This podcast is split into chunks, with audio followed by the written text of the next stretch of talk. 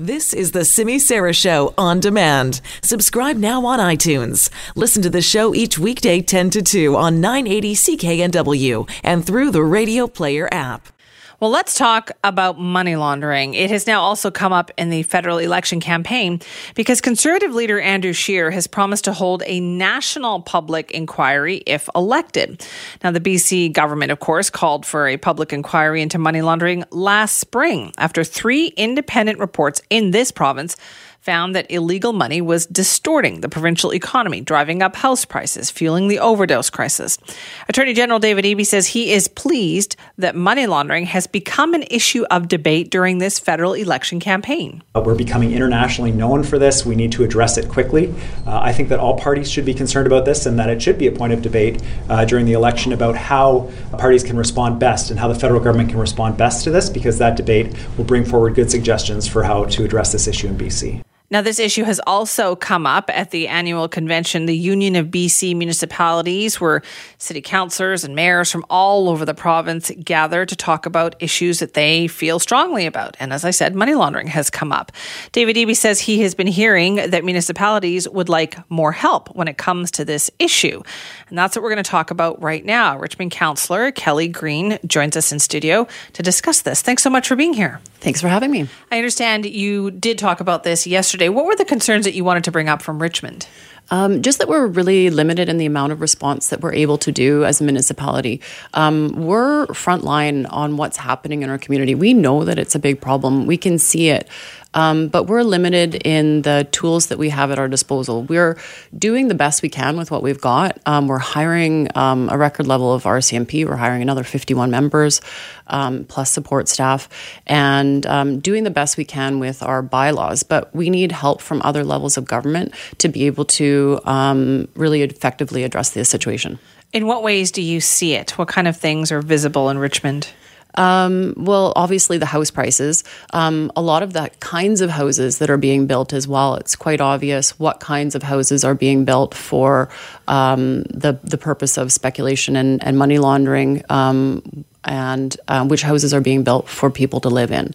Um, so, so there's that visible aspect. Then there's the invisible aspect where we've got um, our Chamber of Commerce identifying housing as a top issue for um, a concern of all their business members, um, being able to uh, attract and retain um, crucial employees. You can't have a business without employees. so, so we're really we're struggling. We're we're we're trying, but money laundering is a, a major international issue issue is well with you know beyond the scope of what a city can deal with, and so we're looking for um, backstops from the provincial and the federal governments. In, in, what ways? What kind of backstops are you talking about, and what would they do? Um, we'd like to see, um, in you know, more investigations. Obviously, we've heard a lot about the Silver International case and and what's come from that, and hopefully, there's been some uh, learning experiences that have happened. Um, so, more investigations. Uh, we can't investigate international crime at, at a city detachment. That's not something that that can happen. Um, so so there's that aspect. The other aspect is um, regulations. So we've also got that that aspect of the the money service business, which is facilitating a lot of these transactions. Um, and so we need more help in how we can regulate that. The city is limited in how it can re- regulate businesses and how they operate um, when you get into things like requiring FINTRAC registration and things like that, that has to come from other levels of government. We can't do that. It's not in our purview. We're not right. allowed to do that. So, um, so if somebody wants to open up like a currency business in Richmond, you can't. Richmond can't say, "Well, wait a minute, what kind of currency business?"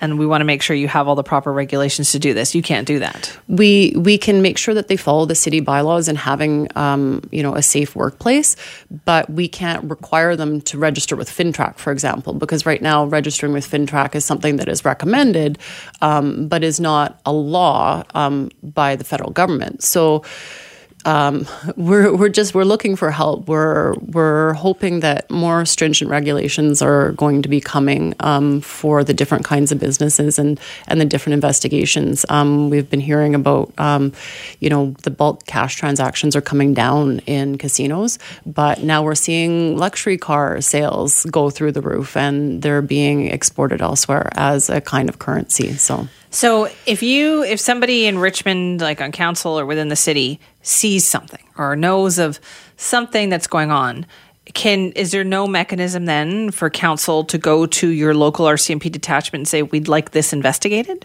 Um, absolutely, and and you know I you know we've talked with our detachment and and they do have good dialogue with other levels of government. Um, I don't know. I don't know at the prov- provincial level or the federal level how aggressive they're being in these kinds of investigations. I'm hoping they're being very, you know, aggressive, and I hope that whenever we um, send information to them, that it's being um, added to whatever file it happens to be. But um, uh, we we just we need we need more regulations in place, more transparency, um, and um, that's the kind of partnership I'm hoping for. Obviously, casinos have been singled out as a big problematic issue, and Richmond has one of the biggest with River Rock. have you heard of issues cropping up with that over the years? Um, uh, so uh, you know, I, am a, I'm a new counselor, so I haven't been privy to conversations that have happened before. But we um, have recently been doing a lot of um, letter writing and um, talking with um, other levels of government to to try to you know recognize the level of problem that we're having. Um, on the plus side, a lot of the regulations that have been coming in, as they've been coming in, have had a measurable impact. And so um, we are seeing improvements, but you know, I, I always say that money is like water and it flows through the cracks. So we really need to know where those cracks right. are and how to prevent and stop those flows of money because um, those flows of money, it's not like money laundering is some victimless crime. It's not a it's not a white collar crime. Oh, somebody laundered some money, no big deal. It's the end destination for the proceeds of crime. People have been hurt. Criminal activity has taken place, and this is money laundering. This is criminals trying to make their money money acceptable in society. What about the zoning issue then? You mentioned housing that sometimes you can tell sometimes when a house is being built to be speculated or flipped or whatever as opposed to a family living there. Is there nothing in terms of zoning that the city can do about that? Um, well, it's a single family home zone, right? So you can have um, an identical lot, and in one you have um, a house that is clearly built in a very interesting kind of way, and on the other it's built um, obviously for a family, and a family immediately moves in.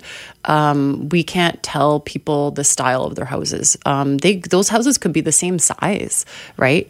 they might have different features. One might have a lot of security cameras. I'm just going to put that out there, but.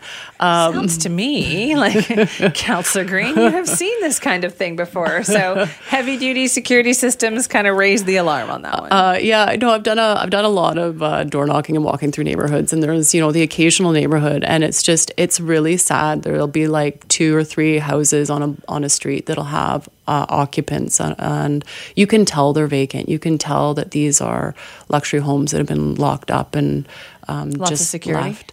Yeah, you you see a lot of those little bubbles on the corners of the the buildings or by the front door and stuff. So, um, does that immediate when you see that you go, okay, what like what's going on there? Um, like there's security. Lots of people have the nest or whatever, yeah, right? A lot of people do. But do you think sometimes you're going, oh, there's more going on there? Um, yeah, I, I, try not to speculate too much on that. I, I, I, there's there's so many pieces of this puzzle that are that are moving pieces right now. Um, uh, you know, but I, I think that a lot of the transparency um, part of what the 30 point uh, housing plan is going to be doing, I think that's going to help a lot um, with the real estate. So.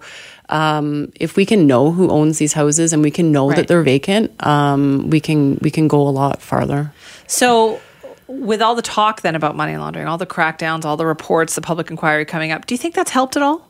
I think it has helped. I think having this public dialogue is um, really important because I, I think that it was um, really swept under the rug and, and it was um, minimized.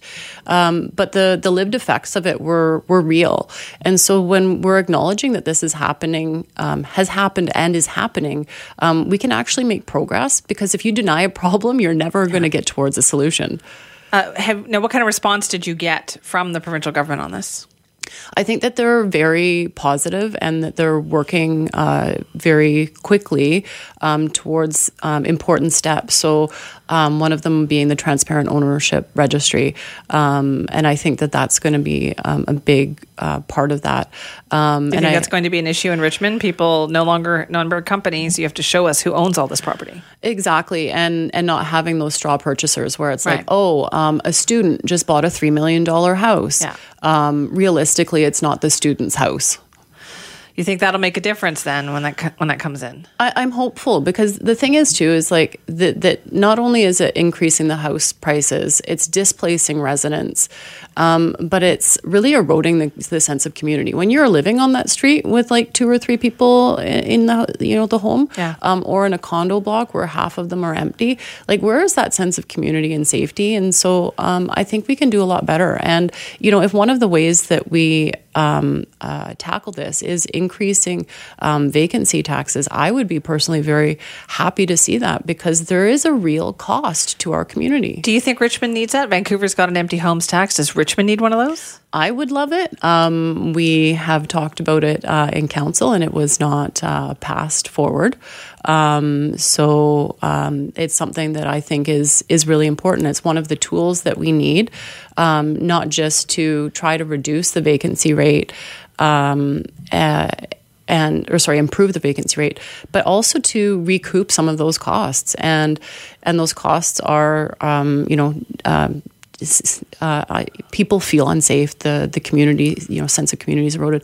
But then you also get people that say that they are residents when they might only be here um, a very short time of the year, and then they would be accessing really expensive services like healthcare and um, education that they haven't been contributing to. But you and I, we're here and we're declaring all our income. We're paying fully into those right. systems. So with an empty homes tax, and that gives you one more tool like in Vancouver, to figure out who's here and who's not here. Exactly, and then maybe we can get some affordable housing. Like we don't have, um, we don't have the ability to really get a lot of um, money through. Um, our you know our existing systems for affordable housing. It's not really supposed to be our jurisdiction in, yeah. in cities. Or our, the city is supposed to be about land use and infrastructure, um, and it's really morphed into a lot more with um, a homeless crisis, um, you know, addictions and and um, money laundering issues and all these kinds of things. So we're trying to tackle a lot more than what is our mandate. Um, it's important. I believe in it, um, but we need very strong partnerships with other levels of government government. All right, Councillor Green, thank you for being with us today. Thank you very much. That's Kelly Green, Richmond City Councillor.